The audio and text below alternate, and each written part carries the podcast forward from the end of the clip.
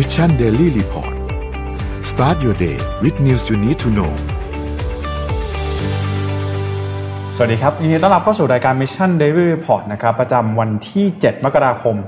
2565 นะครับ สวัสดีพี่เอ็มแล้วก็สวัสดีพี่ปิ๊กนะครับ สวัสดีค่ะสวัสดีค่ะพี่ก็ปิ๊กวันนี้วันศุกร์แล้วนะครับ วันสุดท้ายแห่งการทำงานนะครับ วันนี้เช้านี้ก็มารับชมรับฟังข่าวสารกับพวกเราสามคนกันนะครับ เรามาเริ่มกันที่ตัวเลขกันก่อนเลยนะฮะเมื่อวานนี้ ทางด้านของเออเว็บไซต์นะครับศูนย์ข้อมูลโควิด ต้องบอกก่อนว่าไม่ได้มีการอัปเดตในเรื่องของตัวเลขวัคซีนนะครับก็ขออนุญาตงดการรายงาน 1 วันนะครับก็วันนี้ไม่มีตัวเลขวัคซีนนะครับค่ะวันนี้เรามาดูกันที่เรื่องของสถานการณ์ผู้ป่วยโควิด -19 ในประเทศไทยกันกันเลยนะครับ ตอนนี้นะครับประเทศไทยของเรามีผู้ป่วยรักษาตัวในโรงพยาบาลอยู่ทั้งสิ้น 37,968 รายนะครับเป็นอยู่ในโรงพยาบาล 2498 ราย แล้วก็โรงพยาบาลสนาม 17,470 รายนะครับอาการหนักอยู่ที่ 336 รายนะครับใส่เครื่องช่วยหายใจ 146 รายนะครับแล้วก็เมื่อวานนี้รักษาหายไปทั้งสิ้น 2,673 รายนะครับก็ไปดูกันที่ ตัวเลขนะครับราคาดัชนีตลาดหลักทรัพย์แห่งประเทศไทยนะครับเมื่อวานนี้เซ็ตนะครับปรับตัวลดลงตามการประกาศแจ้งเตือนของกระทรวงสาธารณสุขทันทีนะฮะก็เมื่อวานนี้ปิดอยู่ที่ 1,653.03 นะครับเอ่อติดลบ 23.76 นะครับ แล้วก็เปลี่ยนไปเนี่ย 1.42%นะครับขณะที่ราคาหุ้นต่างประเทศนะครับ ดาวโจนส์นะครับอยู่ที่ 36,278.46 นะครับ ปรับตัวลดลง 0.35%นะครับ NASDAQ 15,162.30 นะครับ ปรับเพิ่มขึ้น 0.4%นะครับ NYSE นะครับ17,140.13 นะครับ ปรับเพิ่มขึ้น 0.16%นะครับ แล้วก็ FTSE 1อ่า7,439.15 นะครับ แล้วก็ปรับตัวลดลงประมาณ 1%แล้วก็ห้างเสงอยู่ที่ 23,072.86 นะครับ ไปดูที่ราคาน้ำมันดิบโลกครับ WTI crude oil นะครับ ปรับตัวเพิ่มขึ้นเล็กน้อยนะครับ อยู่ที่ 79.55 เหรียญสหรัฐต่อบาร์เรลนะครับ ขณะที่ Brent crude นะครับ อยู่ที่ 82.09อ่า ดอลลาร์สหรัฐต่อบาร์เรลนะครับ ราคาทองคำนะครับ gold spot อยู่ที่ 1,790.82 นะครับ ต่อ 1 ออนซ์นะครับ ปรับตัวลดลงอยู่ที่ราวๆ1.08%นะครับ คริปโตเคอเรนซีครับ ยังปรับตัวลดลงอย่างต่อเนื่องนะครับ ตอนนี้บิตคอยน์อยู่ที่อ่า43,051.59 นะครับ Ethereum 3,406.88 นะครับ Binance Coin อยู่ที่ 472.76 Solana นะครับ150.2 นะครับ Cardano อยู่ที่ 1 เหรียญสหรัฐนะครับ แล้วก็ Bitcup Coin นะครับ ปรับตัวลดลงตามตลาดเช่นเดียวกันอยู่ที่ 11.19 เหรียญสหรัฐนะครับ ก็นี่เป็นตัวเลขที่เอามาอัปเดตกันสำหรับเช้านี้นะฮะอาจจะไม่คล่องสักนิดนึงเพราะว่าน้องนนท์ไม่อยู่วันนี้ค่ะนะครับปกตินนท์จะรับหน้าที่นี้นะครับอะวันนี้เดี๋ยวขอเริ่มกันที่เรื่องของสถานการณ์โควิด -19 กันสักนิดหนึ่งนะฮะเพราะว่าวันนี้สิ่งที่สำคัญเลยพี่เอ็มแล้วก็พี่ปิ๊กนะฮะเรื่องของการประชุมสบคชุดใหญ่ค่ะว่าจะมีการยกระดับมาตรการการควบคุมโรคอย่างไรบ้างนะเชื่อว่าหลาย ๆ คนเนี่ยอ่า สถานประกอบการนะครับหรือว่าเราเองคนทำงานนะฮะน่าจะต้องจับตาดูกันอย่างใกล้ชิดเลยนะช่วงเย็นๆนะครับน่าจะมีความชัดเจนมากยิ่งขึ้นออกมานะครับว่าทางภาครัฐเนี่ยจะมีประกาศมาตรการอะไรออกมาเพิ่มเติมนะครับย้อนกันสักนิดหนึ่งนะครับก็ขอย้ำกันอีกสักนิดหนึ่งว่าตอนนี้กระทรวงสาธารณสุขนะครับยืนยันว่าประเทศไทยของเราเข้าสู่การแพร่ระบาดในรอกที่ 5 อย่างเป็นทางการแล้วนะครับ แล้วก็เมื่อวานนี้ได้มีการประกาศยกระดับการแจ้งเตือนเป็นระดับที่ 4 ซึ่งการยกระดับการแจ้งเตือนเนี่ยก็จะมีการขอความร่วมมือนะครับ แล้วก็เป็นคำแนะนำให้กับประชาชน แล้วก็สถานประกอบการให้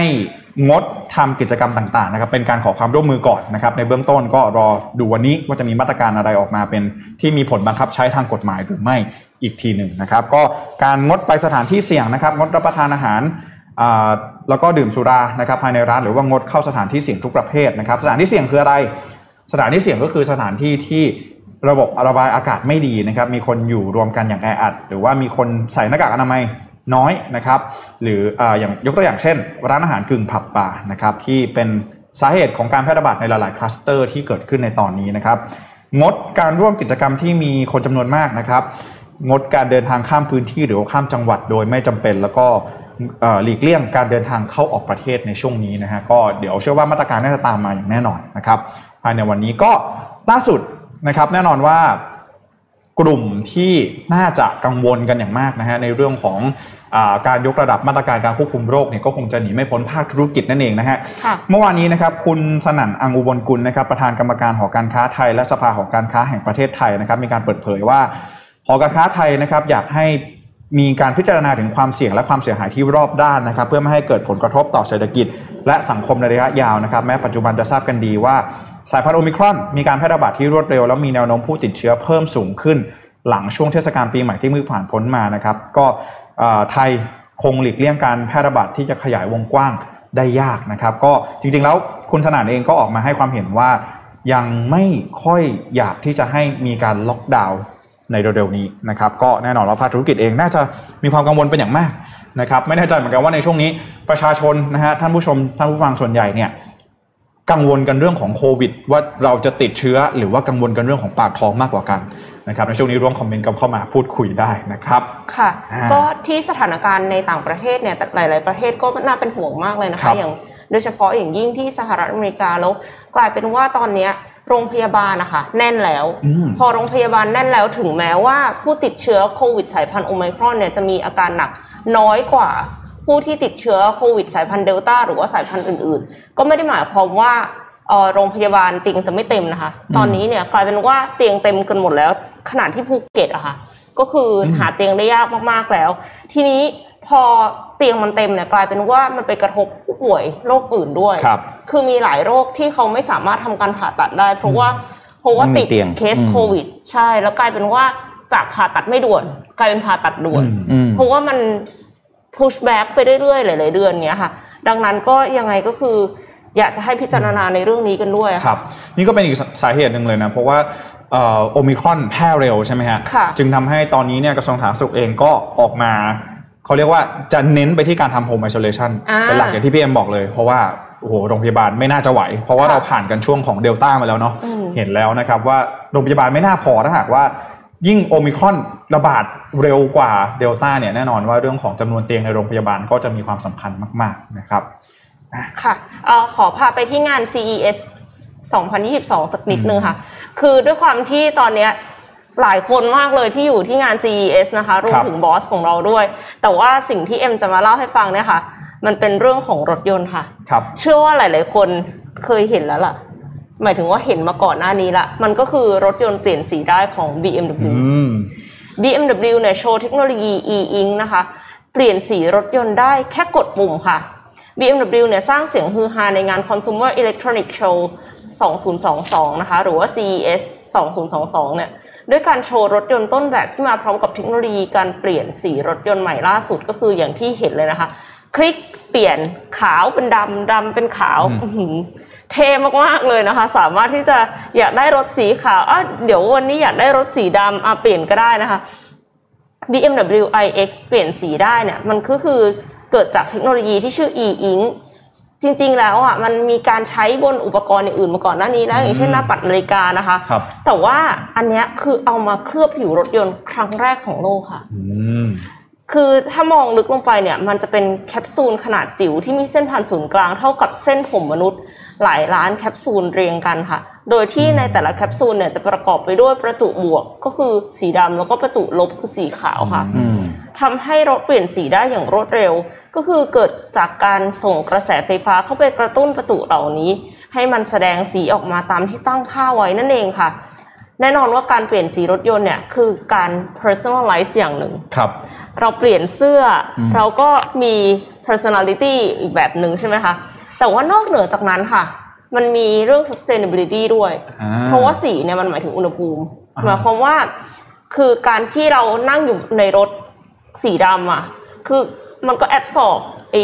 ความร้อนความร้อนจากแสงอาทิตย์มากกว่าใช่ไหมคะดังนั้นเนี่ยถ้าสมมติว่าเราอยู่ในที่ที่ร้อนเนี่ยเราอาจจะใช้รถสีขาวอยู่ในที่ที่เย็นเนี่ยเราใช้รถสีดำอ่ามันก็จะช่วยได้ได้ในเรื่องของอุณหภูมิด้วย ก็ตอนนี้ยังอยู่ในขั้นวิจัยและพัฒนาค่ะ สีที่เปลี่ยนได้ก็มีแค่สีดำกับสีขาว แต่ว่าในอนาคตเอ็มคิดว่าในอนาคตอันไม่ไกลจากเนี้ยจริง ก็คือได้หมดอะโทนโทนเทาอะไรเงี้ยแล้วก็คือถ้าสมมติว่าอยากให้ตรงเนี้ยสีดำตรงนั้นสีขาวมันก็น่าจะเปลี่ยนได้เหมือนกันนะคะแน่นอนนะอันเนี้ยไม่น่าไม่น่าจะแบบไกลครับ ในอนาคตแต่ว่าในอนาคตจะเปลี่ยนจากสีชมพูเป็นสีฟ้าเป็นสีเหลืองอะยังไม่รู้ว่าอีกนานแค่ไหนนะคะ เอาเป็นว่าก็สุดยอดไปเลยค่ะ BM ปล่อยของเลย คือนะฮะมันฮือฮามากเพราะว่าเห็นเห็นคลิปแล้วแบบช็อกอืม โอ้เปลี่ยนสีอย่างนี้ก็ได้เหรอไม่ต้องไปติดฟิล์มแล้วนะครับเมื่อก่อนนี้คือบอกว่าต้องไปไปติดแรปสติกเกอใช่ไหมร์ไปแรปอืมใช่ เดี๋ยวนี้เพราะฉะนั้นเนี่ยต่อไปเราจะไม่เห็นรถคันนี้สีแดงป้าเรายจะไม่เห็นสติ๊กเกอร์อย่างใช่นี้ไหมรถคันนี้สีขาวเราจะไม่เห็นแล้วนะครับเออพี่ก็ไม่เข้าใจตอนเห็นทำไมไม่ซื้อสีขาวด้วยแต่แรกแต่ที่อยากได้เลยเออแต่ว่าสิ่งที่อันเนี้ยถ้าถามพี่เนี่ยนะส่วนครับตัวพี่อะพี่คิดว่าใครเหนื่อยรู้ไหมใคร สองคะสองคนแน่ๆสองอาชีพแน่ๆที่เห็นแล้วเหนื่อยตำรวจตำรวจกล้องเนี่ยถ่ายเราขับสมมติเราขับเร็วใช่ไหมกดไปร้อยสามสิบร้อยสี่สิบกล้องจับสีขาว อืมเรารู้ว่าโดนถ่ายมันดูนี่ เปลี่ยนสีเลยวิ่งผ่านตำรวจงงครับเออเฮ้ยมันไปไหนวะอันนี้อันนี้ไม่ดีนะครับ เพราะว่าอย่างน้อยเรื่องอาชญากรรมเรื่องอะไรต่างๆ นะโดยเฉพาะเวลาสมมติเราเกิดอุบัติเหตุใช่ไหมครับ เวลาเรารีพอร์ตโทรแจ้งตัวให้การอะ ผมโดนรถ คันนี้สีอะไรชนเราต้องบอกสีก่อนถูกไหมอ่าเราไม่บอกอ๋อรถคันนี้ทะเบียนเกิดเกิดแล้วโอ้โหฝรั่งเอเจอรถทะเบียนไทยอะรอจุฬาฟอฟันอย่างเงี้ยคือไม่ต้องรายงานอันนี้อันตรายอันที่หนึ่งนะสองก็คือคนที่จะลำบากมากคือใครร้านล้างรถอ่าเอ็มเอ็มกล้าล้างเขาไหมเออมันเปลี่ยนมันเราเคาะพ่นสีไม่ได้นะเพราะว่ามันไม่มีเออแล้วแล้วอะไรนั้นเอ็มบอกว่าผิวเคลือบด้วยอะไรโมเลกุลที่เล็กแล้วคือใช่ถ้ามันเป็นสะกิดเขาพังอันหนึ่งอะใช่แคปซูลขนาดจิ๋วค่ะ เพราะฉะนั้นเนี่ยนะครับแคปซูลใครซื้อรถยี่ห้อนี้เตรียมตัวล้างรถเองไม่มีใครรับล้างคุณแน่นอนเพราะว่าเขากลัวทำรถคุณพัง ถ้ามอไซค์เฉียวทีนี่น่าจะซ่อมแพงนะพี่ปิ๊กถึงตายอะ มอเตอร์ไซค์นี่คืออาจจะช็อกได้ใครไปเฉียวรถคันแบบนี้อะไรอย่างเงี้ยอืหมดเนื้อหมดตัวแน่นอนโอเคไปต่อครับพาไปดูสถานการณ์ความไหนจะบอกความความความไม่สงบแล้วกันนะครับครับ ที่คาซัคสถานนะครับ ก็ตั้งแต่เมื่อวันอาทิตย์ที่ผ่านมาครับ ประชาชนชาวคาซัคสถานเนี่ยออกมาประท้วงครับ ออกมาก่อเขาเรียกก่อการจราจนเลยแหละนะครับ ที่ประเทศที่เมือง เมืองหลวงครับคือเมืองอัลมาตี้นะครับอืมแล้วก็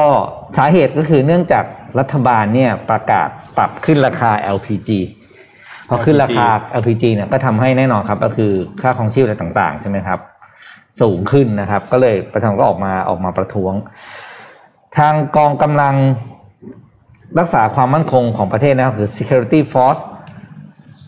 of Central ASEAN State of Kazakhstan นะครับ ก็คือชื่อหน่วยงานเนี่ยได้ออกมาเขาเรียกว่าออกมาสลายการชุมนุมแล้วกัน ใช้คำนี้เพราะว่าเขาไม่จับกลุ่มครับออกมาคือไม่จับนะครับ ตั้งเป้าคือสลายอย่างเดียวนะครับ แล้วผลส่งผลให้มีผู้ออกมาชุมนุมเนี่ยเสียชีวิต 12 คนอืมนะครับโอ้มีคนเสียชีวิตแล้วอ่านี่คือทางการรายงานเลยนะครับว่าเสียชีวิตแน่นอนอาครับทางการรายงานเองว่าเสียชีวิตแล้วอย่างน้อย 12 คนนะครับในขณะเดียว ในขณะเดียวกันเนี่ยทางเจ้าหน้าที่ของทางกองกำลังนี้เนี่ยก็ได้รับบาดเจ็บไม่น้อยนะครับ 353 คนนะครับ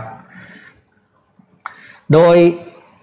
จากความวุ่นวายที่เกิดขึ้นเนี่ยนะครับทำให้ทางคาซัคสถานเนี่ยได้ขอกองกำลังเสริม จากทางรัสเซียและรัสเซียแล้วก็ส่งเข้าไปด้วยนะครับ เนื่องจากคาซัคสถานเนี่ยเป็นหนึ่งในประเทศที่อยู่ใน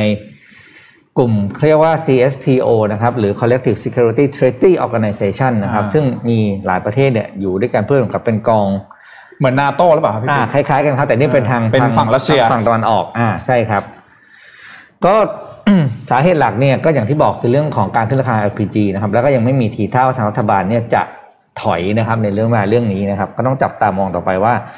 ต่อไปจะเป็นอย่างไรนะครับ คือคาซัคสถานเนี่ยเป็นประเทศที่มีความสำคัญมากนะครับ เพราะว่าอยู่ตรงกลางระหว่างรัสเซียกับจีนคาซัคสถานเนี่ยด้านบนเขาเนี่ยติดกับรัสเซีย ส่วนทางขวาเนี่ยติดกับจีนนั่นถือเป็นหัวใจสำคัญ ในเรื่องของจุดเป็นประเทศยุทธศาสตร์เลยนะครับ ที่จะเชื่อมสองประเทศนี้ด้วยกันนะครับ แล้วทางคาซัคสถานเนี่ยก็จะไปทางทางซ้ายเนี่ยก็จะไปทางไปทางยุโรปมากขึ้นนะครับครับเพราะฉะนั้นเนี่ยเป็นดินแดนที่ต้องบอกว่าเป็นงานเศรษฐพื้นที่เศรษฐกิจอันหนึ่งของอ่าเขาเรียกว่าทาง ทางยุโรปตะวันออกนะอืมนะครับรอดูครับว่าต่อไปจะเป็นอย่างไรนะครับ แต่ว่าการประชุมนุมนี้ยังไม่จบนะครับเขายังทุกวันนี้ก็ยังออกมาเป็นระยะนะครับอืมรัสเซียส่งทหารเข้าไปแล้วเรียบร้อยนะครัตามคำขอครับ ก็ส่งเข้าไปทันทีตามคำขอเพื่อต้องการที่จะควบคุมสถานการณ์ให้ได้ครับอะนะฮะอะก็เดี๋ยวพาไปดูที่ญี่ปุ่นสักนิดหนึ่งนะฮะเดี๋ยวเอาข่าวนี้มาอ่านแล้วเดี๋ยวจะหาว่า เชิญชวนหรือเปล่านะครับ จริงๆแล้วที่เอาข่าวนี้มาเล่าให้ฟังนะฮะเกี่ยวข้องกับอาซาฮีนะครับอ่าก็คือจริงๆเนี่ยต้องบอกก่อนว่าสิ่งที่น่าสนใจเลยก็คือว่าปกติเนี่ยเวลาเราอยู่ในประเทศไทยของเราเนี่ยเรามักจะไม่ค่อยได้ยินความเคลื่อนไหวของตลาดแอลกอฮอล์สักเท่าไหร่ใช่ไหมฮะว่าตอนนี้เป็นอย่างไรกันบ้างพฤติกรรมผู้บริโภคต่างๆใช่ไหมฮะเพราะว่าเรื่องของด้วยตัวกฎหมายเอ่ยอะไรต่างๆนะครับ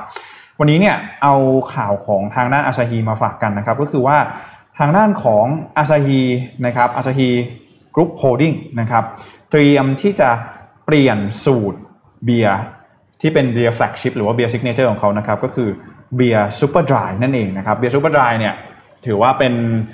สินค้าหลักเลย ตัวขายดีเลยนะครับของทาง Asahi Group Holdings นะครับก็แน่นอนนะครับ Asahi Group Holdings เป็นผู้ผลิตเครื่องดื่มแอลกอฮอล์รายใหญ่ของญี่ปุ่นนะครับประกาศเตรียมปรับเปลี่ยนสูตรเบียร์ Super Dry ครั้งแรก ในรอบ 35 ปีนะครับนับตั้งแต่เปิดตัวสู่ตลาดในปี 1987 นะครับถือว่าเป็นการพลิกโฉมครั้งใหม่นะครับมีการปรับรสชาติดีไซน์รูปลักษณ์ใหม่นะครับแล้วก็จะมีการเปลี่ยนโลโก้ด้วยนะฮะกระป๋องแบบนี้ก็จะมีการปรับเปลี่ยนรูปแบบโลโก้แล้วก็ packaging ด้วยนะครับ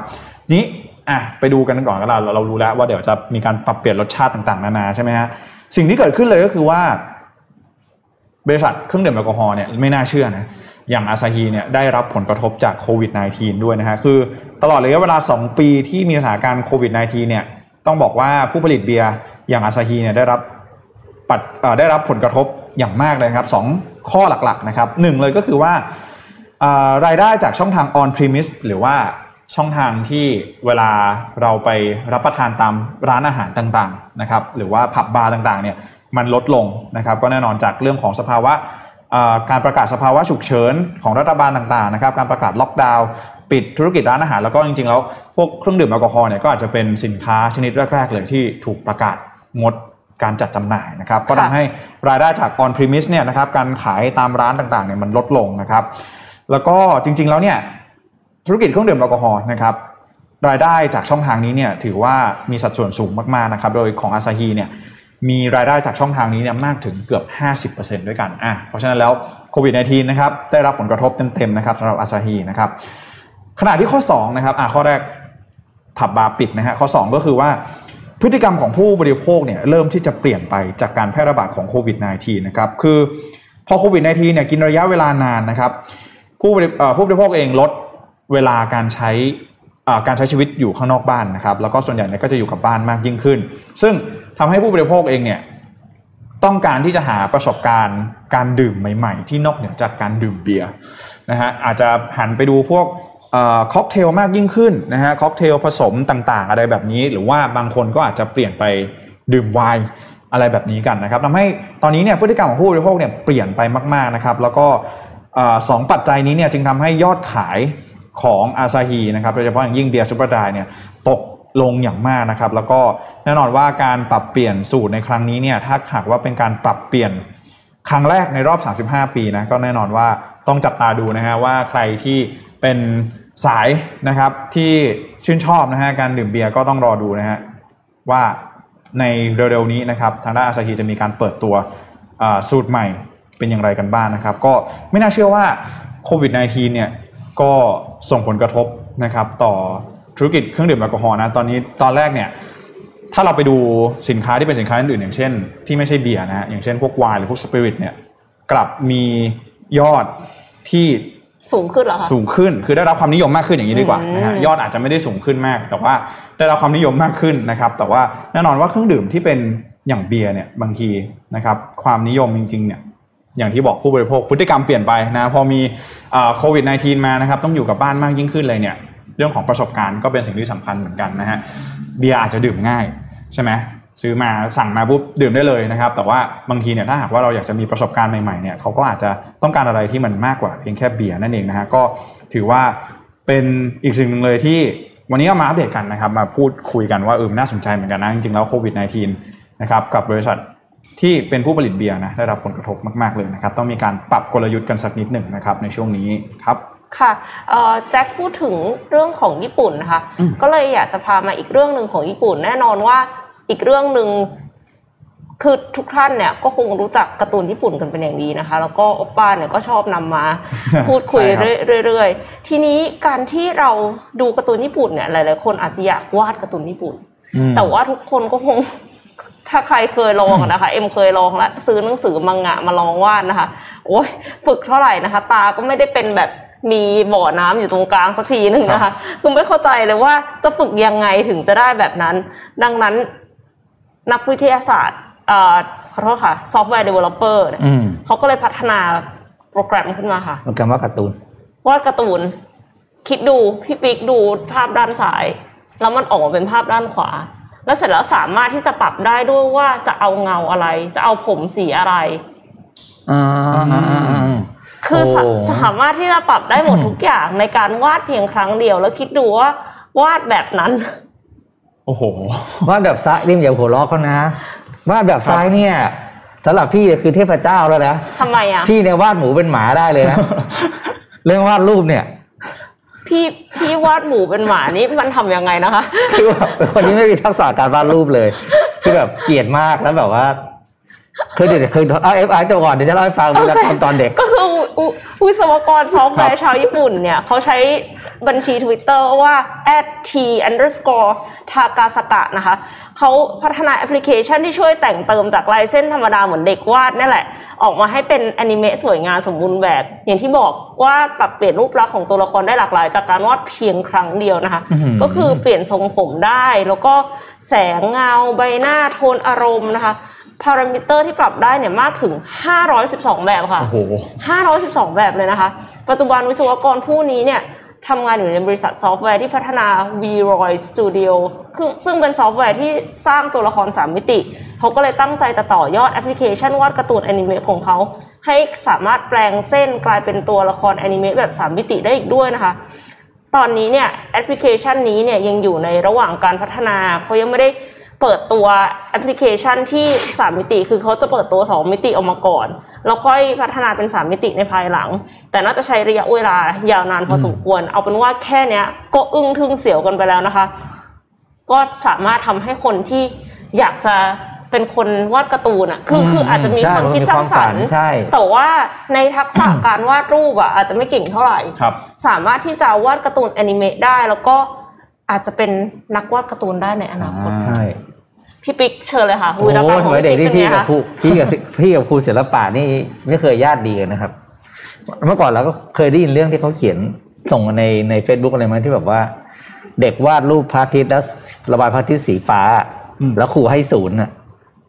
ครูศิลปะให้ศูนย์เคยได้ยินไหมบอกพระอาทิตย์ต้องสีแดงอะอ่าก็เป็นเรื่องที่บอกว่าทำไมต้องไปจำกัดความคิดสร้างสรรค์เด็กอะครับเรื่องนั้นนะก็เคยเกิดกับพี่นะอ่าพี่จะวาดพระอาทิตย์ไปแล้วก็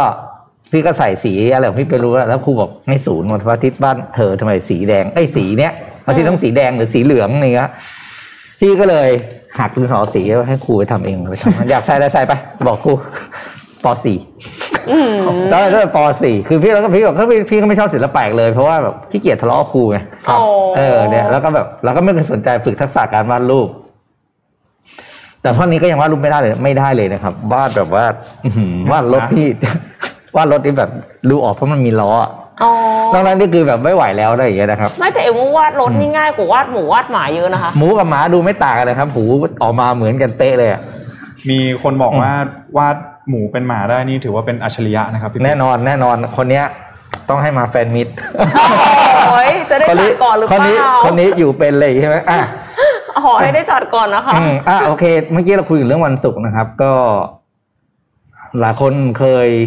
ได้ยินนะครับว่า four day work week เนอะครับค่ะค่ะแล้วก็ว่าเราอยากให้ให้เกิดขึ้นบ้างอะไรบ้างเนี่ยเพราะบางคนพอวันศุกร์ปุ๊บดีใจเฮ้พวกมันจะได้หยุดแล้วเลยครับ แต่ว่าที่บริษัทเทคอันหนึงนะครับ แห่งหนึ่งที่สำคัญชื่อโบลนะครับโบลเนี่ยเป็นบริษัทที่หลายคนอาจจะไม่รู้จักมาก่อนผมเพราะว่าเคยใช้เขาไม่มีนะบริการในไม่มีบริการไม่มีบริการในบ้านเราใช่ไหมมีมีครับเอามีแล้วเหรอครับมีเหมือนกันามีเหมือนกันโบลเนี่ยเป็น ride sharing นะครับก็ครับเหมือนกับ Grab เหมือนเหมือนกับ Grab อะไรอย่างเงี้ยนั่นแหละนะครับก็ CEO นะครับรัน รันเบรสโลนะครับก็ออกมาประกาศนโยบายว่าให้พนักงานทุกคนร้อยเปอร์เซ็นต์นะครับทำงานแค่จันทร์ถึงศุกร์อ่าแต่จริงๆแล้วหลักๆก็คือ4 day นะครับ คือบางคนอาจจะต้องสลับเป็นเป็นวันอื่น แต่ว่าเป็น4 day work week permanent นะครับเขาจันได้ทร์ถึงศุกร์มันยังห้าวันอยู่ เอ้ยโทษจันทร์ถึงพฤหัสแล้วหยุดอ๋อศุกร์เสาร์อาทิตย์อ่านะครับ ก็เขาได้ทดลองตัวนี้เนี่ยในช่วงควอเตอร์สุดท้ายของปีที่แล้วนะครับ แล้วก็ได้รับ ผลตอบรับที่ดีมากนะครับโดยผลการทดลองคือบอกว่า 94%ของพนักงงานเนี่ยอยากให้บริษัทดำใช้นโยบายแบบนี้ต่อไปนะครับปัญหาที่ 90%ของพนักงานระดับผู้จัดการขึ้นไปเนี่ยก็ตอบเป็นเสียงเดียวกันนะครับ ในขณะที่ผลประกอบการเออไมีผลกันผลงานและ performance ของพนักงานเนี่ยนะครับ ก็คือ 84%ของพนักงานบอกว่าพวกเขาเองรู้สึกว่าเป็นคนที่ทำงานแบบ มี productive มากขึ้นนะครับ คือสามารถทำงานได้มีประสิทธิภาพมากขึ้น ในขณะที่ 86%บอกว่าเขาสามารถทำงานได้เสร็จตามเวลาครับนะครับ มากขึ้นกว่าเดิมนะครับอืมแล้วขณะที่ 80 อีก 85%บอกว่าตัวเองรู้สึกว่าสามารถมีสิ่งที่เรียกว่า work- work life balance ได้มากขึ้น เมื่อ CEO เห็นผลดังกล่าวนะครับ ก็จึงเรียกประชุมพนักงานแล้วก็ประกาศบอกว่า ให้พนักงานทั้ง 550 คนนะครับ สามารถมีความสุขกับนโยบายทำงานสัปดาห์ละ 4 วันได้ตลอดไปนะครับ ก็เป็นเรื่องน่ายินดีนะครับ โบนี่ไม่ใช่เรื่องเล็กนะครับ ก็เป็นเงินเดือนเท่าเดิมไหม unicorn พี่ปิ๊กอะไรนะครับ เงินเดือนเท่าเดิมไหมไม่ได้บอกครับเขาบอกแค่สี่วันนี้ที่ก็ถือว่าน่าจะน่าจะเป็นข่าวดีแล้วนะครับ เพราะว่าทุกคนก็จะได้ทำงาน ในในวันที่น้อยลงมีวันหยุดมากขึ้นนะครับแต่ถ้านกเงินเดือนก็ไม่รู้เหมือนกันว่าไม่ไม่น่าจะไม่สน่ามัครไม่ใจน่าหรือเปเออล่าแต่ไม่น่านะคะนะไม่น่าไม่น่าถ้าออกออกข่าวแบบ CNBC อย่างนี้ไม่น่าไม่น่าเรื่องของรายได้ครับอะเดี๋ยวพาไปดูเรื่องของ a world of languages กันสักนิดหนึ่งนะฮะอะในปัจจุบันนี้ ผมเชื่อว่าพี่ปิ๊กกับพี่เอ็มน่าจะรู้ดีเนาะว่าบ้านเราในเอ้ยไม่ใช่บ้านเราโลกของเราเนี่ยนะครับ จริง ๆ แล้วมีอยู่หลากหลายภาษามาก ๆ เลยค่ะจริง ๆ แล้วเอ่อคิดว่าประเทศเอ่อโลกของเราเนี่ยมีกี่ภาษาครับโดยประมาณละปัจจุบันที่ที่ยังเป็น alive language หรือว่าภาษาที่ยังมีการพูดคุยกันอยู่ ยังใช้กันอยู่พันหนึ่งมีทั้งหมดประมาณ800เจ็ดพันหนึ่งร้อยสองโอ้ภาเจ็ดษาพันเลยเหรอใช้อยู่เลยเหรอคะที่อ๋อยังใช่ใช้ใช่อยู่เพราะบางประเทศเขาใหญ่เขาจะมีภาษาอ่าท้องถิ่นอ่าอ่าอย่างพม่าเนี่ยอ๋อออย่างพม่าเนี่ยเจ็ดภาษา ภาษาเหนือนี่นับไหมคะก็ ใช่อย่างนั้นแหละที่เป็นภาษาเป็นดาราอะไรใช่นี้ก็นับเหมือนกัใช่ใช่ครับใช่ใช่ใช่เอออ่าใช่นี่นะฮะใช่ถ้าลองดูอินโฟกราฟิกตัวนี้นะครับจะเป็นการโชว์จริง ๆ แล้วเนี่ยจาก 7,102 ภาษาใช่ไหมครับพี่เอ็มพี่ปิ๊กแต่จะมีเพียงแค่ 23 ภาษาเท่านั้นที่เป็น mother tongue หรือว่าเป็น first language ของคนส่วนใหญ่ในโลกนะครับ 23 23 ภาษานี้เนี่ยเป็น mother tongue ของ คนจำนวน 4,100 ล้านคนบนโลกนี้นะครับค่ะเพราะฉะนั้นเรามีเพียงแค่ 23 ภาษาเท่านั้นนะฮะอะเดี๋ยวเราลองไปดูกันทีละภาษานะครับ ไม่แน่ใจว่าในจอเห็นชัดหรือเปล่านะ แต่ถ้าเกิดว่าลองดูสัดส่วนที่เขาแบ่งเอาไว้เนี่ย มันก็จะพื้นที่เนี่ย พื้นที่มันก็จะ represent หรือว่านำเสนอในเรื่องขอแน่งนอนจำนวนจีนอ่าฮินดี first language นะครับ อังกฤษอ่าเดี๋ยวไปเริ่มกันที่จีนก่อนเยี่ยมจีนเนี่ยเขาจะนับรวมหมดเลยนะ ทั้งกวางตุ้งอืมอ่าจีน จีนแคะค่ะอะไรแบบนี้นะครับ จีนเอ่อไหหลอืมำจีนแมนดารินอะไรอย่างนี้นะครับจะนับหมดเลยก็ภาษาจีนเนี่ยปัจจุบันนะครับมีคนที่พูดเป็นภาษาที่หนึ่งนะครับเป็นภาษาแม่เนี่ยอยู่ราวๆประมาณ 1,197 ล้านคนนะครับส่วนใหญ่ก็จะอยู่ในประเทศจีนรองลงมาก็จะเป็นไต้หวันฮ่องกงมาเลเซียนะครับแล้วก็ที่น่าสนใจเลยก็คือว่า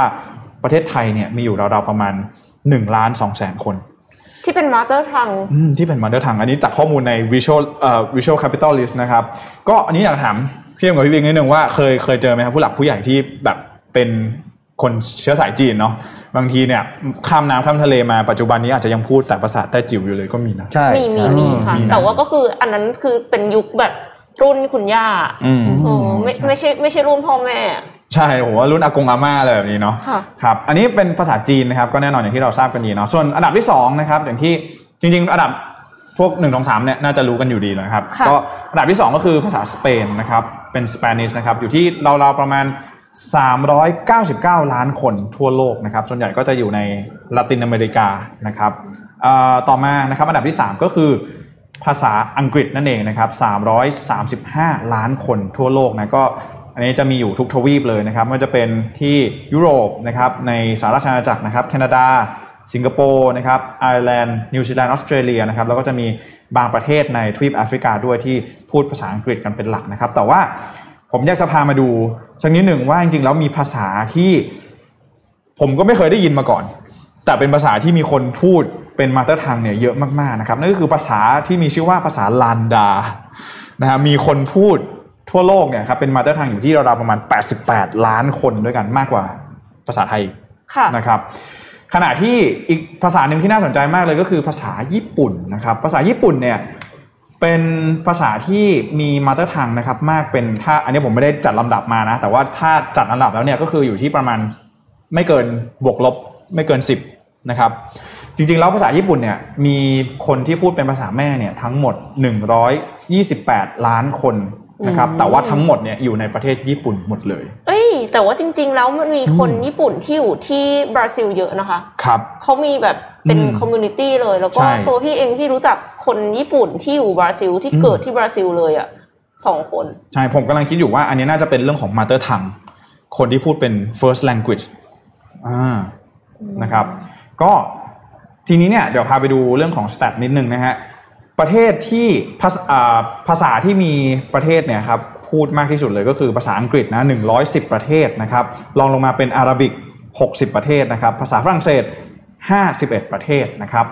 ขณะที่ most popular language being learned around the world นะครับภาษาที่คนเนี่ยชอบ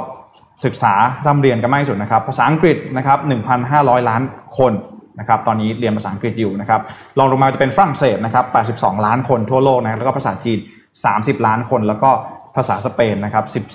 14.5 ล้านคนนะครับ ส่วนประเทศที่มีภาษา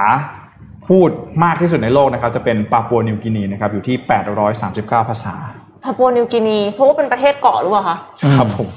น่าจะเป็นไปได้นะฮะแล้วก็อินโดนีเซียก็ประมาณ 707 ภาษาด้วยกันนะฮะเนี่ยประเทศที่เป็นหมู่เกาะน่าจะมีภาษาท้องถิ่นเยอะนะครับ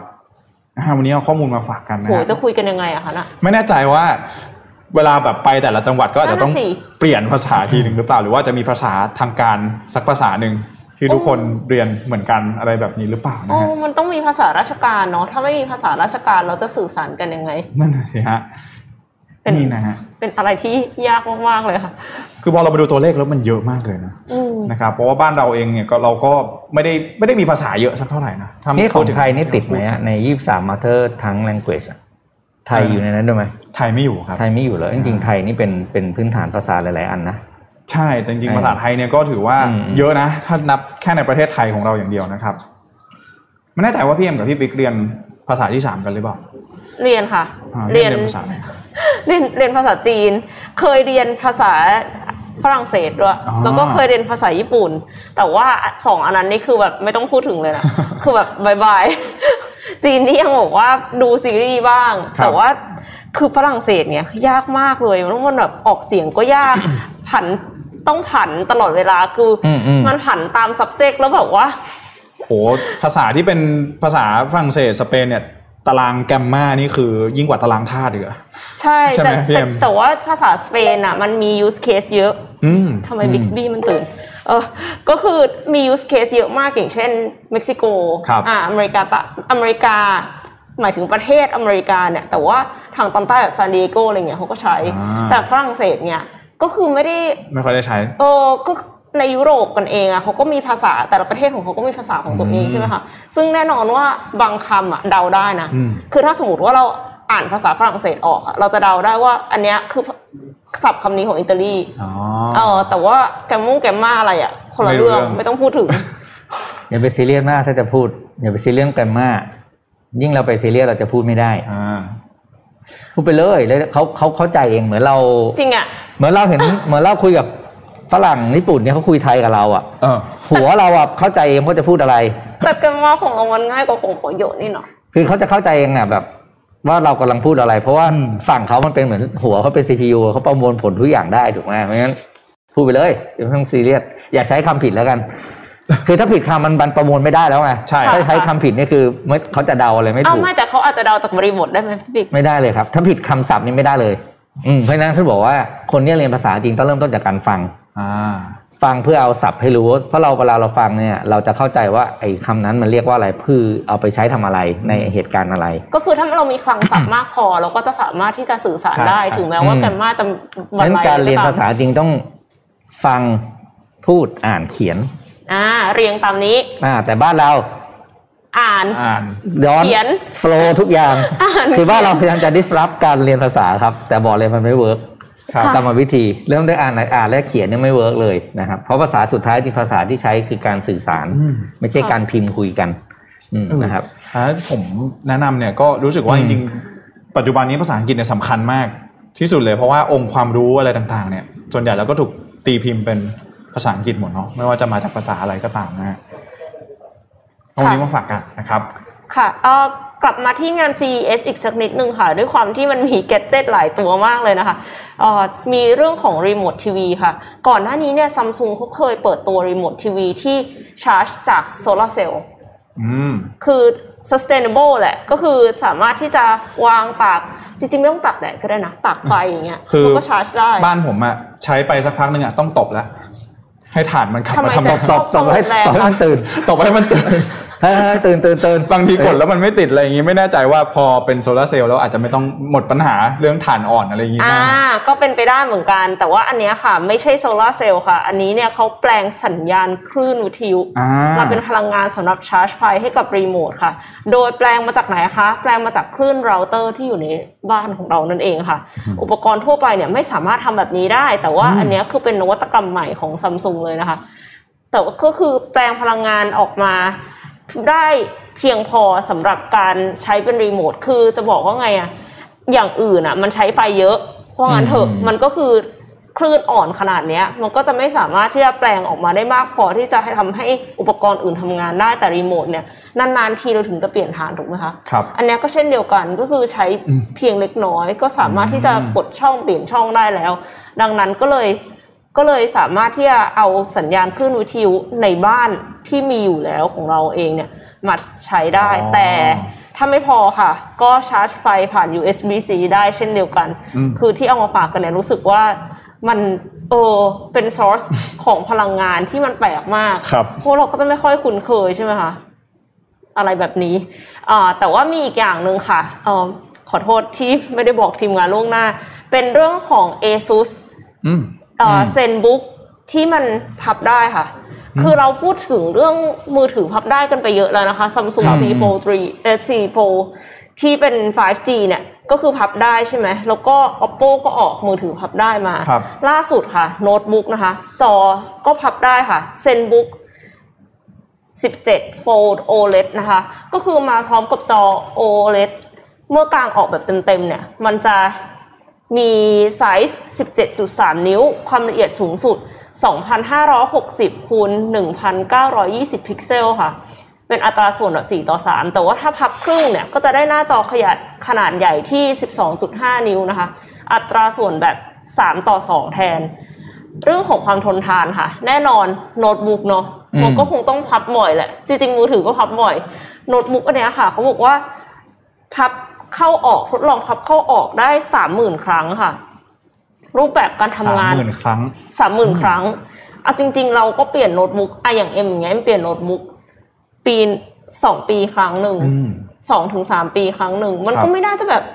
ก็ไม่อาจจะไม่พับเยอะขนาดนั้นก็ได้เนาะครับอสามร้อยหกสิบห้าวัน วันละเลเซสามครั้งอืมปีหนึ่งก็พันครั้ง ยิ่งถ้า work from home ด้วยอาจจะเปิด เปิดไว้ตลอดเลยทั้งคืนเลยก็ได้พันครั้งอย่างเงี้ย ก็คือสองปีก็สองพันครั้งสามปีก็สามพันครั้งเอง รูปแบบการทำงานของ ZenBook 17 Fold OLED เนี่ยก็คือใช้ได้ทั้งแบบแล็ปท็อปแล้วก็แท็บเล็ตนะคะ ในส่วนของ laptop mode เนี่ยก็คือใช้งานคีย์บอร์ดบนหน้าจอได้เลยอืมแต่ว่าจะเชื่อมกับคีย์บอร์ดแยกก็ได้เหมือนกันก็คืออมจะทำเป็นโน้ตบุ๊กเลย หรือว่าจะทำเป็นเหมือนแท็บเล็ตที่เอามาต่อกับ external keyboard ก็ได้เช่นเดียวกันค่ะ คือคีย์บอร์ดมันจะมาแสดงบนหน้าจอที่เป็นบริเวณใช่คีย์บอร์ดปกติใช่ไหมฮะ ใช่ค่ะ ก็คือเหมือนมือถือเราที่มันมีคีย์บอร์ดอยู่ข้างล่างอือะมแต่ว่าเราหักจอได้ไงอ่าอ่าเพราะฉะนั้นมันก็จะพิมพ์สะดวกกว่าครับอ่าแล้วก็บางเพียง 8.7มิลลิเมตรค่ะ เพราะฉะนั้นก็ก็คือค่อนข้างที่จะสะดวกเป็นอะไรที่รู้สึกว่า เออก็ล้ำๆดีค่ะอืมนี่น่าจะเหมาะกับสายกราฟิกอะไรอย่างงี้ไหมฮะกางมาเหมือนเป็นกระดาษเลยอย่างเงี้ยเลย ใช่ใช่แล้วก็คือแน่นอนว่าเหมือนจอใหญ่ด้วยเหมือนได้สเปคโน้ตบุ๊ก touch screen อืมแต่ว่ามัน touch ทั้งอันอืมไม่ใช่ touch แค่เฉพาะจอครับ แล้วก็ได้สเปคโน้ตบุ๊กด้วยนะ ใช่ค่ะอืมก็สเปคอย่างอื่นก็คือแรงแรงเหมือนโน้ตบุ๊กเลยนะคะ Core i7 อะไรเงี้ยอืมน่าสนใจมากค่ะ ครับราคายังไม่บอกจะไปต่อเรื่องพี่ทำสไลด์อยู่ได้ครับ ต่อมานะครับ เดี๋ยวพาไปดูเรื่องของอา กรตแล้วกันนะฮะอืมกรตเมื่อวานนี้นะครับได้มีการประกาศผ่านเว็บไซต์ของทางกรตเองนะครับ ว่าจะมีการเข้ามากำกับดูแล NFT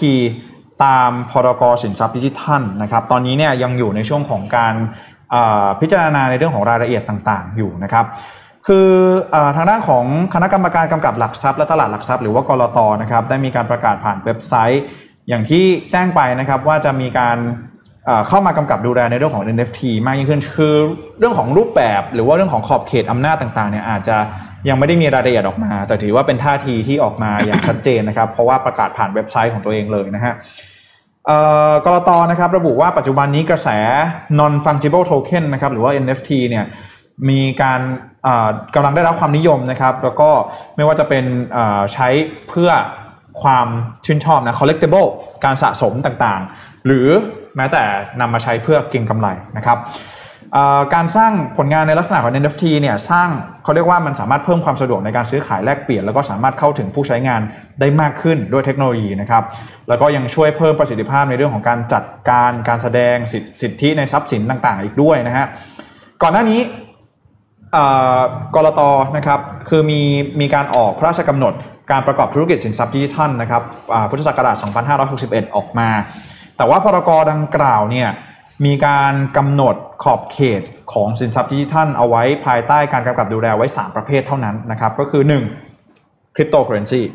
นะฮะอย่างที่ค่ะตอนนี้เนี่ยเป็นประเด็นกันอยู่เลยค่ะเรื่องของการเก็บภาษีคริปโต ถ้ากำไรเนี่ยนะฮะก็โดนภาษีนะคะ ถ้านะครับขาดทุนขาก็ดไม่ทุนต้องไม่พูดหารถึงนะคะทุนไม่โอ้หาโหรนะฮะเรียกได้ว่า ขาดยังไงก็ได้อะขาดทุนไม่นะฮะขาดทุนไม่หารนะขาดก็เรีทุยกนไม่ไม่ไม่ร่วมด้วยนะฮะอืมก็อย่างแรกนะครับคริปโตเคอเรนซีนะครับนี่จึงทำให้หน่วยงานภาครัฐเอง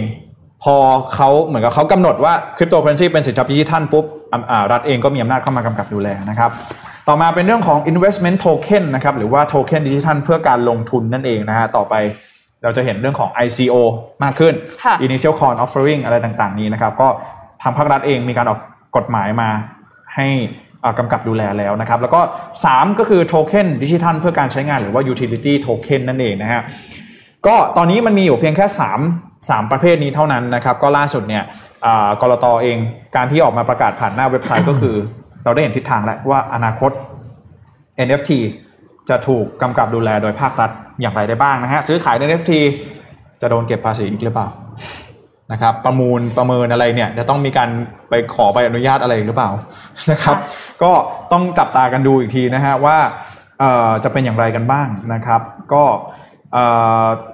ในอนาคตเนี่ยมันอาจจะเอ่อทางด้านกรตนะครับมีการระบุเพิ่มเติมว่าในอนาคตนะครับเรื่องของการประกอบธุรกิจที่เกี่ยวข้องกับ NFT จะเข้าข่ายเป็นสินทรัพย์ดิจิทัล ซึ่งก็จะไปเข้าข่ายกับพรกสินทรัพย์ดิจิทัลต่อไปนั่นเองนะฮะก็อาจจะต้องได้รับใบอนุญาตก่อนนะครับอ่า ใบอนุญาตในการประกอบธุรกิจสินทรัพย์ดิจิทัล ประเภท ซื้อขายสินทรัพย์ดิจิทัล จากรัฐมนตรีว่าการกระทรวงการคลังหรือว่าอะไรแบบนี้หรือเปล่านะครับประเทศไทยยังไม่มี NFT Marketplace อย่างเป็นทางการนะครับที่อ่า Marketplace เนี่ยอันนี้ที่นี่หมายถึง Marketplace ที่ได้รับใบอนุญาตในการซื้อขายสินทรัพย์ดิจิทัล exchange อ่าของ NFT ใช่ครับ ก็ตอนนี้นะครับจึงทำให้กรตอยู่ระหว่างการทบทวนหลักเกณฑ์ในการกำกับดูแล NFT Marketplace เพื่อให้สอดคล้องกับแนวทาง การกำกับดูแลของสากลนะครับจับตาดูกันต่อไปนะฮะจะโดนเก็บภาษีอะไรกันอีกหรือเปล่าก็เตรียมตัวกันด้วยนะครับค่ะ ก็ถิกสิ่งที่เลี่ยงไม่ได้นะคะคือความตายกับภาษีนะคะอืมมันเป็นมันเป็นอะไรนะ proverb ของฝรั่งใช่ไหมยกเว้นเราขาดทุนค่ะอ่าถ้าเราขาดทุนนะคะ ก็จะไม่โดนภาขาดษีทุนค่ะไม่หารนะฮะอืมถ้าติดดอยบ่อยๆ ก็ไม่เป็นไรนะคะ ไม่ขายไม่ขาดไม่ทุนขายอย่างเดียวไม่ต้องบอกต่อไปคือไม่ขายไม่เสียภาษีนี่สโลแกนใหม่ของเราไม่ขายไม่เสียภาษีอ่าเมื่อกี้เนื่องจากเพิ่งรู้ตัวว่าเป็นพรุ่งนี้จะเป็นวันเด็กอ่านะครับพี่ก็เลยเข้าไป เผาสไลด์อยู่จริงๆก้มหน้างงงงๆไม่ทำอะไรหรอกครับอะครับ เอาขึ้นมา มีบทความหนึ่งจาก CNBC Money นะครับอ่าอ่านแล้วชอบก็เลย เอามาฝากกัน บทความนี้ชื่อว่า ข้อคิดทางการเงินและการใช้ชีวิต 9 ข้อที่คนส่วนมากเรียนรู้ช้าเกินไปนะครับค่ะแล้วก็เขาบอกว่าให้เอา 9 เรื่องเนี้ย ไปสอนลูกๆซะตั้งแต่วันนี้ เพราะคนส่วนมากเนี่ยจะเรียนรู้ได้ช้านะครับอ่ามีอะไรกันบ้างนะครับ ข้อแรกครับ คือคืออันนี้อ่านมานานแล้วล่ะ แต่ว่าเออพอรู้ตัวอ้าวพรุ่งนี้วันเด็กเหรอเลยอะโอเคเอามาเล่าให้ฟังก็ได้ ข้อแรกครับเขาบอกว่า อย่าประเมินค่าโอกาสที่ผ่านเข้ามาในชีวิตน้อยเกินไป ค่ะ คือบางครั้งเนี่ย เป็นเด็กเนาะผู้ใหญ่ก็มาชวนไปขายของกับลุงไหม่ลูกสมมติว่าผมผมผมว่าอืมพี่มีร้านขายของค่ะอ่าลูกเพื่อนมา แล้วบอกอ้าวไปขายของกับลุงไหมเด็กก็บอกเออไม่เอาอะไรอย่างเงี้ยอืมบอกนอนเล่นเกมดีกว่า เออ ไปเล่นกับเพื่อนหรืออะไรก็ตามเนี่ย บอกว่าไม่เอาหรอกไม่สนใจ แต่เขาสิ่งที่ข้อหนึ่งเนี่ยบอกก็คือว่า โอกาสต่างๆ เนี่ย มันอาจจะเป็นจุดเริ่มต้น ของการที่เราค้นพบตัวเอง จริงค่ะ ว่าเราชอบอะไรเราถนัดอะไรนะครับ หรือแม้ว่ามันจะเป็นอย่างที่หนูว่ามันเป็นโอกาสให้เราได้แสดงความสามารถอะไรที่เราอาจจะไม่เคยมาก่อน เราสังเกตไหมครับ ว่าพอเราโตขึ้นมาเราจะดิ้นมากเลย เราเราไม่ได้ทำเพราะเราไม่มีโอกาสอืมคนจะพูดอันเนี้ยเยอะมากค่ะ เราไม่มีโอกาสเลยเรานู่นนี่นั่นเนอะซึ่งเนี่ยพี่ไม่พูดอะไรมากตรงนั้นเดี๋ยวดราม่าอีกแต่ว่าสุดท้ายคือถ้าย้อนกลับดีๆโอกาสนั้น คุณอาจจะเคยได้รับมาแล้วนะค่ะตั้งแต่ตอนคุณเป็นเด็กแต่คุณปปฏิฏิเสธเสธไปนะครับ ข้อสองครับ the highest dividend money pays is the ability to control time สิ่งที่เงินให้คุณได้ดีที่สุดก็คือความสามารถในการควบคุมและจัดการเวลาของคุณเอง ความหมายก็คือให้รู้จักใช้เงินซื้อเวลาตั้งแต่เด็กอืมถ้ามีอะไรได้ ถ้ามีอะไรที่รู้สึกว่าให้คนอื่นทำแทนได้เลยก็ได้นะครับ ให้รู้จักค่าตรงนี้นานตอน ตอนเป็นเด็กอาจจะยังไม่เข้าใจเพราะเราไม่มีเงินของตัวเอง แล้วอย่างนี้ทำไงคะจ้างเพื่อนทำกันบ้านให้อะค่ะไม่ใช่ทางชาวบ้านมีนะครับ ไม่ใช่ไม่มี เดี๋ยวนี้เนี่ย เด็กตั้งทำกันบ้านกันเยอะมาก แล้วมันได้มีมาแป๊บๆมีมานานแล้วด้วยอืมตั้งแต่รุ่นรุ่นรุ่นเอ็มมันต้องมีแน่นอนพี่ไม่ได้บอกว่าเอ็มเป็นนะ รุ่นเอ็มจ้างทำรายงานตอนจบปริญญาโทอ่ามันต้องมีอยู่แล้วล่ะมีอยู่แล้วอ่าเพราะว่านั้นคือเต็มทุกเว็บสิ่งเหล่านี้มาถึงตอนเด็กละคืออันนี้สมมตินะครับ สมมตินะครับพี่อ่าแล้วแต่ว่าพี่ก็ไม่ไม่อยากพูดเอ็มถามพี่ก็ได้ พี่มีงานคำว่าเด็กคือไม่ได้บอกเด็กติ๋วๆนะเด็กคำว่าเด็กอาจจะแบบแปดขวบเก้าขวบสิบคนนี้เด็กหมดนะครับครับ พี่มีโอกาสที่ต้องไปไปไปทำไปอะไรสักอย่างเนี่ย ที่แบบว่ามีโอกาสที่จะได้ตังค์ห้าสิบาทร้อยบาทสมมตินะครับค่ะพี่เอาห้าเอาร้อยบาทนั้นนะแบ่งห้าสิบาท ไปบอกไปจ้างเพื่อนทำกันบ้านอืมแปลว่าเนี่ยคือการให้ทำพี่จะซื้อเวลาให้เพื่อพี่ไปทำสิ่งที่มันจะพาพี่ไปสู่จุดที่ใหญ่กว่า อ่า แล้วทีนี้มันจะขัดกันอืมกับข้อหนึ่งไหมคะพี่ปิ๊กเขาก็เลยไม่ได้ลองทำอะไรบางอย่าง คือเหมือนกับว่าด้วยความที่เขาเอาเงินรู้สึกว่าเขาไม่ถนัดในไม่ต้องลองทำกันสิ่บ้านไม่ต้องทำกันบ้านไงเพื่อไปลองทำสิ่งนั้นไงโอ้นี่คือสิ่งที่หลายคนก็ไม่เข้าใจหลายคนรู้สึกว่าเงินทุกเม็ดต้องเก็บให้หมด ไม่ใช้อืมเพราะว่ากลัวจะแบบเพราะคือเด็กรุ่นพี่จะเป็นรุ่นแอมจะไม่เป็นแล้ว แจ็คนี่แจ็คเอ็มรุ่นเดียวกันแรกกันปะเพราะว่ามันเป็น generation ครับที่ต่างเพราะว่า การถูกสอนมาจะคนละแบบอืมค่ะรุ่นพี่เนี่ยถูกสอนให้เก็บตังค์อย่างเดียวค่ะอืมแต่ถ้าเป็นรุ่นเอ็มอาจจะให้ลองใช้เงินให้ทดลองกับประสบการณ์ถูกไหมเพราะว่าการสอนของพ่อแม่คนละเจเนอเรชันมีผลกับเรา ซึ่งพี่ไม่ได้บอกว่าใครถูกใครผิดอืมถูกไหมครับอ่าข้อสามครับ Don't count on getting spoiled อย่าหวังว่าจะมีใครตามใจคุณไปตลอดชีวิตอ่าจบนะข้อนี้ไม่ต้องอธิบายเนาะเพราะชีวิตนี้ชีวิตนี้ยากนะครับ ชีวิตนี้มันยากจริงนะครับอ่าโลกมันมีความ ความเป็นจริงอยู่ที่เป็นจริงที่นอกเหนือจากขอบขอบรั้วบ้านเราอะอืมนะครับ เพราะฉะนั้นอ่าเตรียมรับพร้อม เตรียมพร้อมรับกับความยากในชีวิตนะครับ ข้อสี่ครับ ความสำเร็จไม่จำเป็นต้องมากับ action ที่ยิ่งใหญ่ คือไม่จำเป็นต้องเล่นใหญ่กับทุกเรื่องอะแค่คุณปลูกต้นไม้หนึ่งต้นอืมแล้วมันโตมันนะต้นไม้ในกระถางนะต้นไม้หนึ่งต้นมันโตมันออกลูกออกผลได้ออกดอกได้เนี่ย ก็ถือความสำเร็จแล้ว เพราะฉะนั้นอ่าให้ความสำคัญและให้คุณค่ากับกิจกรรมหรืองานเล็กๆ ไม่จำเป็นต้องแบบว่า โอ้เราจะทำให้พ่อแม่ภูมิใจคือเราจะต้องเรียนได้ที่หนึ่งอืมอืมคุณแค่อ่าคุณแค่สอนลูกว่าการทำงานบางอย่างเล็กๆในบ้านเนี่ย ก็ทำให้พ่อแม่ภูมิใจภูมิใจแล้วก็มีแล้วมีมีมีมีความสุขกับการเห็นผลงานของลูกแล้วอืมค่ะนะครับ ข้อห้าครับ live below your means อันนี้ก็ ต้องบอกว่าเป็นเรื่องของการใช้ชีวิตครับ ก็คือให้ใช้ชีวิต ปรับไลฟ์สไตล์ของเราให้น้อยกว่ารายได้เฉลี่ยของเราเสมอ ค่ะอืมคือรายได้เฉลี่ยของเราสมมติว่าห้าหมื่นนะคุณจะใช้เงินห้าหมื่นเนี่ยไม่ได้ คุณต้องใช้ชีวิตให้อยู่ต่ำกว่านั้น เช่นสี่หมื่นสามหมื่นเพราะอะไรเพราะคุณจะได้มีเงินครับเงินไปเก็บทำอย่างอื่นค่ะนะครับข้อหก it's okay to change your mind เปลี่ยนใจได้ชีวิตไม่ได้แปลว่าตัดสินใจแล้วต้องเดินหน้าทางนั้นตลอด เด็กหลายคนมีปัญหาก็คือ ขั้นแรกไม่กล้าตัดสินใจเนาะค่ะตัดสินใจแล้วไม่กล้าเปลี่ยนเพราะว่ากลัวโดนตำหนิว่า เอ้าทำไมเปลี่ยนใจอืมนะครับ เพราะฉะนั้นสอนลูกไปเลยว่า it's okay นะ ถ้าเราตัดสินใจอะไรไปแล้วเรารู้ว่ามันไม่ใช่นะครับ มันไม่ใช่สิ่งที่เราถนัดไม่ชอบไม่มีความสุขเลยที่จะทำไม่อยากเปลี่ยนใจได้ ไม่อยาก ที่จะทำงานเวลาที่จบมาตรงสายหมายถึงว่าอืมทำงานอืมสิ่งที่ตัวเองเรียนจบเมเจอร์นั้นมาอืมก็ไม่เป็นไร เพราะว่าเราค้นพบแล้วว่ามันไม่ใช่ตัวเราครับดีกว่าเราต้องฝืนไปอีก8ปดหมื่นชั่วโมงตลอดชีวิตอืมหรือแม้ซึ่งอืมยาวเลยนะ ซึ่งซึ่งมันเป็นอะไรที่ทรมานมากถ้าสมมติว่าเราจำเป็นจะต้องทำในสิ่งที่เราไม่ได้ชอบนะคะหรือแม้กระทั่งการเลือกคณะด้วยนะอ่าคือเข้าไปแล้วเนี่ย ซิลก็ได้ ซิ่วได้ ถ้ามันทำให้คุณทำอะไรได้ดีกว่า พี่มีมีเพื่อนซิ่วประมาณ เจ็ดแปดคน ทุกคนที่บอกเลยว่าที่ที่ซิ่วบอกว่า เออเนอะถ้าไม่ได้ซิ่วคงแย่ วันวันเนี้ยคงจะแย่ไปแล้วอะไรอย่างเงี้ยนะครับครับ ข้อเจ็ดครับ everything has its price ทุกอย่างมีราคาของมันเสมอคำว่าราคาไม่ใช่ราคาขายนะครับ แต่ว่าหมายถึงมีสิ่งที่ต้องชดใช้เสมอออยากได้อะไรก็ต้องเสียอีกอย่างหนึ่ง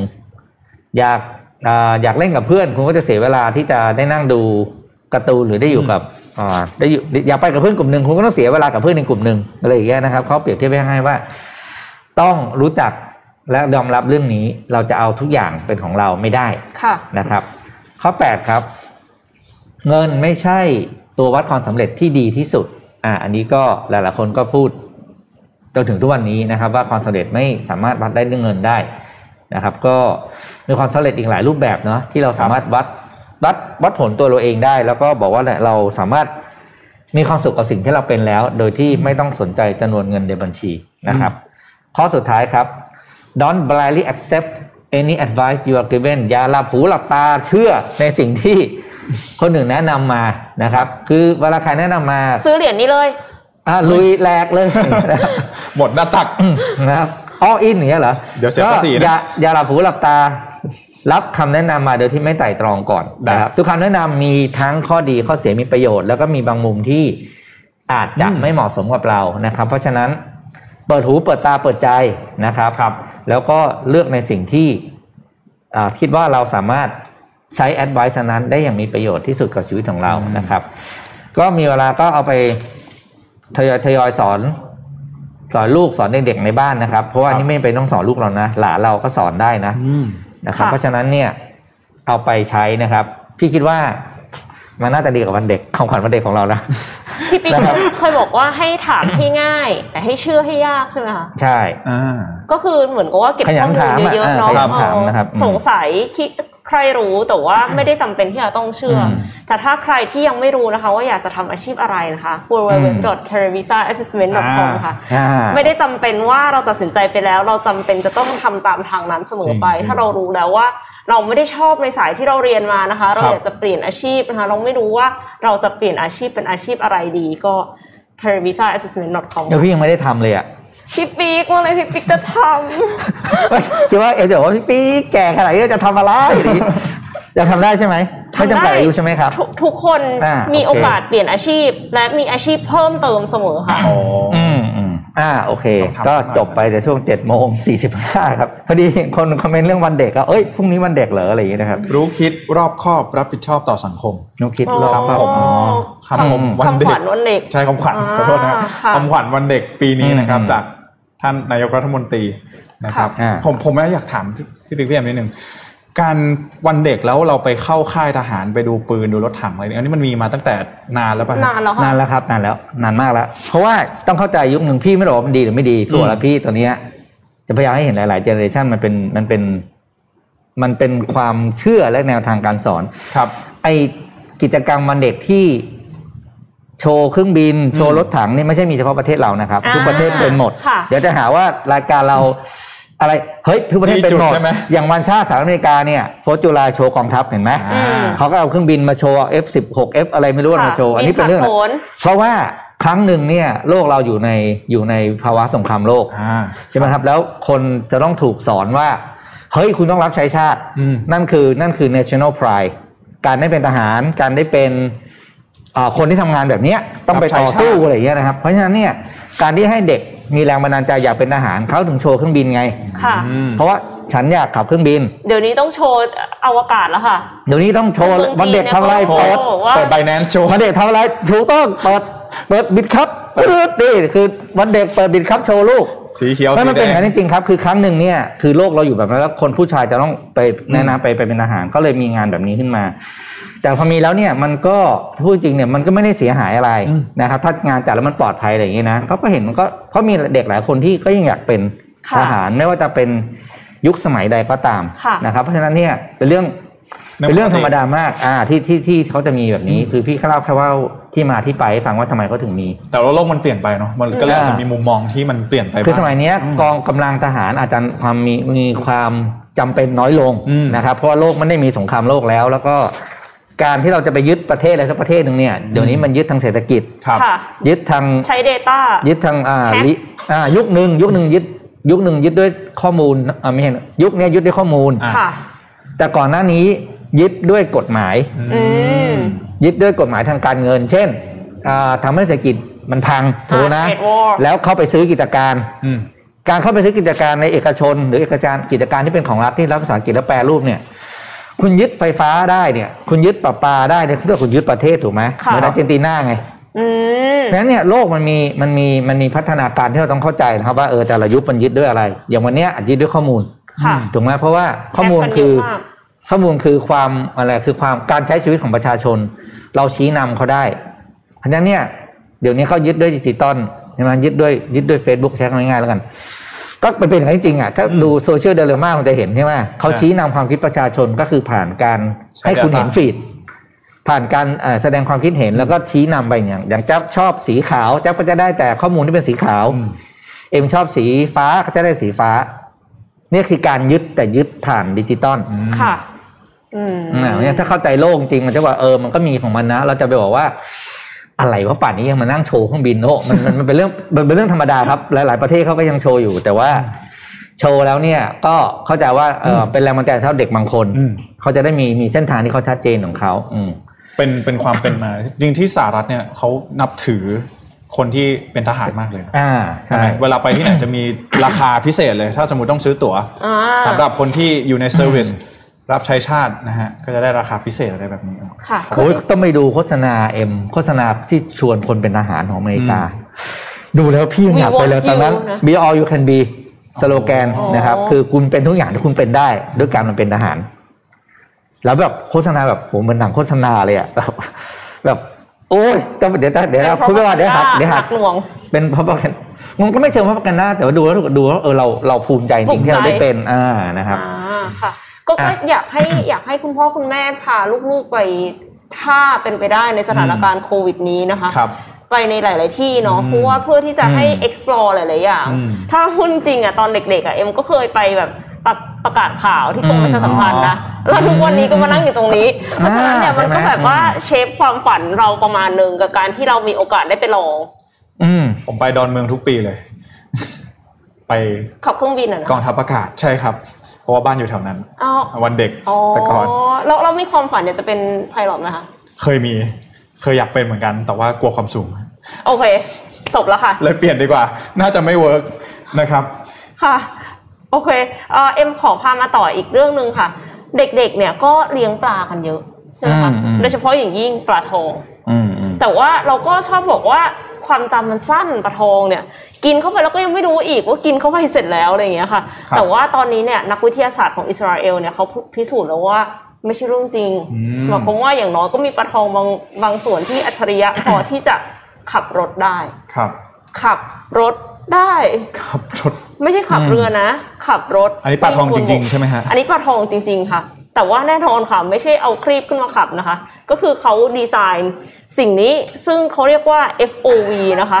หรือว่า Fish Operated Vehicle เพื่อที่จะให้ปลาทองขับได้พี่ปีคิดดูดิปลาทองมันขับรถได้ แล้วมันไม่ใช่ว่า มันแค่แบบว่าชนชนๆเพื่อที่จะไปทางไหนก็ไม่รู้นะคะ อันเนี้ยคือเป็นทางที่เขากำหนดไว้ว่า ให้ปลาทองทำมิชชั่นทำภารกิจให้สำเร็จ แล้วพอทำสำเร็จก็จะได้อาหารอืมถ้าไปในทิศที่ถูกต้อง มันก็จะได้อาหารเฮ้ยในที่สุด มันไปที่จุดสีแดงใช่ไหมใช่ คิดดูอืมคือมันแล้วแล้วมีการวางจุดหลอกด้วยนะเฮ้ยแต่ว่ามันก็จำได้ว่ามันจำเป็นจะต้องไปตรงเนี้ย เพื่อที่จะทำภารกิจแล้วก็ได้อาหารมาอื้อหือใช้ปลาทองทั้งหมด6ตัว ใส่ปลาทองเข้าไปในตู้ทีละตัว แล้วก็ก็จะตรวจจับติดตามการว่ายเคลื่อนไหวของปลาพาหนะ อันเนี้ยก็คืออย่างที่เห็นนะคะ ว่าจะมีตู้ปลาอยู่ข้างบนเนาะ แล้วเสร็จแล้วก็มีเสาที่ติดตั้งกล้องคอยจับความเคลื่อนไหวของปลาทอง แล้วก็มีระบบไรด้าเซนเซอร์ หรืออุปกรณ์ที่ใช้แสงตรวจจับและคาดคะเนระยะทางของวัตถุเนี่ยเพื่อที่จะควบคุมและวัดระยะทางเราก็ส่งข้อมูลไปยังคอมพิวเตอร์ที่ติดตั้งอยู่บนเสา เพื่อประมวลข้อมูล แล้วก็บังคับทิศทาง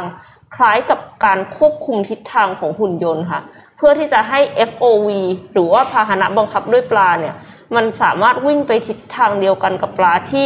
ว่ายอยู่ในตู้ได้ค่ะอืมแล้วจากการทดลองซ้ำๆหลายรอบเนี่ย พบว่าปลาทองเหล่านี้ สามารถเรียนรู้และเดินทางไปยังเป้าหมายได้เร็วขึ้นเรื่อยๆ จาก 30 นาทีกลายเป็นระยะเวลาเพียงแค่ไม่กี่วินาทีเท่านั้นอืมดังนั้นไปว่าปลาทองมันความจำสั้น เรียนรู้ไม่ได้เนี่ย มันไม่ใช่แล้วนะคะอืมสมัยนี้ปลายังขับรถได้เลยค่ะเออสุดยอด ฝึกฝนได้ด้วย ใช่แป๊บเดียวนะ ใช้เวลาจาก 30 นาทีเหลือไม่กี่นาทีแล้วหาว่ามันจำไม่ได้มันจำได้นะคะจำได้ เออเนาะโอ้โห อันนี้อึ้งเลยอะ ไม่รู้จะพูดยังไงเลย เออ เราเองเราเดินเรายังเดินชนเลย อืมอืมอืมเออเจ๋งดีอะค่ะครับ ก็เดี๋ยววันนี้นะครับ เหลืออีกวันนี้เป็นวันศุกร์แล้ววันที่ค่ะ7 มกราคมใช่ไหมจริงๆ แล้วสำหรับใครที่ยังสนใจนะครับเข้าร่วมงาน MDR on stage เนาะวันนี้มากล่าวกันสักนิดนึงนะฮะเหลือ 3 วันสุดท้ายแล้วนะครับสำหรับใครที่นะ 60 คนที่ได้สิทธิ์ไปงาน Mission is coming to you นะครับแล้วก็อีก 40 คนที่มาเข้าร่วมกิจกรรมนะครับ วันนี้มาเป็น reminder มาเป็นแจ้งเตือนว่าเหลือ 3 วันสุดท้ายเพราะว่าเราจะปิดกิจกรรมเนี่ยในวันที่ 10 มกราคมนะครับเวลา 16 นาฬิกาตรงนะครับ ก็ตอนนี้ใครที่ยังไม่ได้รายงานตัวนะครับ หรือว่าใครที่ยังไม่ได้เข้าร่วมกิจกรรมเนี่ยก็อย่าลืมนะครับสามารถเข้ามาร่วมสนุกกันได้นะครับ แล้วก็มาร่วมลุ้นสิทธิ์เข้าร่วมงาน MDR on stage ในวันที่ 30 มกราคมที่จะถึงนี้ได้นะครับ แต่ว่าก็ต้องบอกอะนะว่าเรื่องของสถานการณ์เนาะก็จริงๆ ถ้าหากว่าทางภาครัฐเองมีมาตรการอะไรมาเนี่ยเราก็อาจจะต้องมีความจำเป็นที่จะต้องปรับ รูปแบบหรือว่าอาจจะมีการเลื่อนงานออกอะไรออกไปเนาะแต่เชื่อว่าในช่วงนี้นะครับถ้าหากว่ายังไม่มีมาตรการใด ๆ แล้วก็เดี๋ยวเรื่องของสถานการณ์ต่างๆเนี่ยทางทีมงานเองก็อยู่ในช่วงของการค่ะประเมินสถานการณ์อยู่แล้วนะครับ ก็เอาเป็นว่ายังดำเนินต่อไปในตอนนี้นะครับ แต่ก็ขอให้ stay tuned เอาไว้นะครับ ว่าถ้าหากว่ามีการเปลี่ยนแปลงอะไรเนี่ยเราก็อาจจะต้องปรับเปลี่ยนตามมาตรการของภาครัฐอีกทีหนึ่งนะครับ ก็เราเจอกันนะครับ หวังว่าเราจะได้เจอกันหวังว่าจะได้เจอกันค่ะโดนเป็นสักทีหนึ่งนะครับอะ ก็วันนี้น่าจะครบถ้วนแล้วนะครับสำหรับการรายงานข่าว Mission Daily Report นะครับประจำวันนี้นะครับก็ขอขอบคุณนะครับ SCB นะครับผู้สนับสนุนแสนใจดีของเรานะครับอยู่กับเรามานานมากยังไงก็ขอให้อยู่กับเราไปนานๆนะครับแล้วก็ขอขอบคุณนะครับ Devonte นะครับ premium skincare for men นะครับผิวหน้าดูดี หน้าดูเด็กใครก็เดาอายุไม่ถูกนะครับภายใต้แนวความคิด Future Biotechnology for Men Skin นะครับหาซื้อได้ทาง e-commerce นะครับ Shopee Lazada JD Central นะครับ We Love Shopping แล้วก็เว็บไซต์ Devonte 296 com นะครับสุดท้ายนี้ขอขอบคุณคุณผู้ฟังและคุณผู้ชมทุกๆท่านนะครับที่อยู่กับ Mission Daily Report ในทุกๆเช้านะครับเราสัญญาว่าเราจะ report หาข่าวดีๆนะครับแล้วก็มีสาระมาเพื่อเสิร์ฟให้กับทุกๆ คนในทุกๆวันก่อนที่จะไปทำงานแบบนี้นะครับแล้วก็งาน fan meet ใกล้เข้ามาแล้วนะครับอย่าลืมไปร่วมกิจกรรมกันได้นะครับก็ เดี๋ยวให้ทางทีมแอดมินหรือว่าสมมูลเนี่ยช่วยคัดเลือกหรือว่ายืนยันสิทธิให้กับทุกๆคนอีกทีหนึ่งนะครับก็หวังว่าเราได้เจอกันสักทีนะครับสิ้นเดือนมกราคมนี้นะครับยังไงวันนี้พวกเรา 3 คนลาไปก่อนแล้วพบกันใหม่สัปดาห์หน้าสำหรับวันนี้ สวัสดีครับ สวัสดีค่ะ Mission Daily Report start your day with news you need to know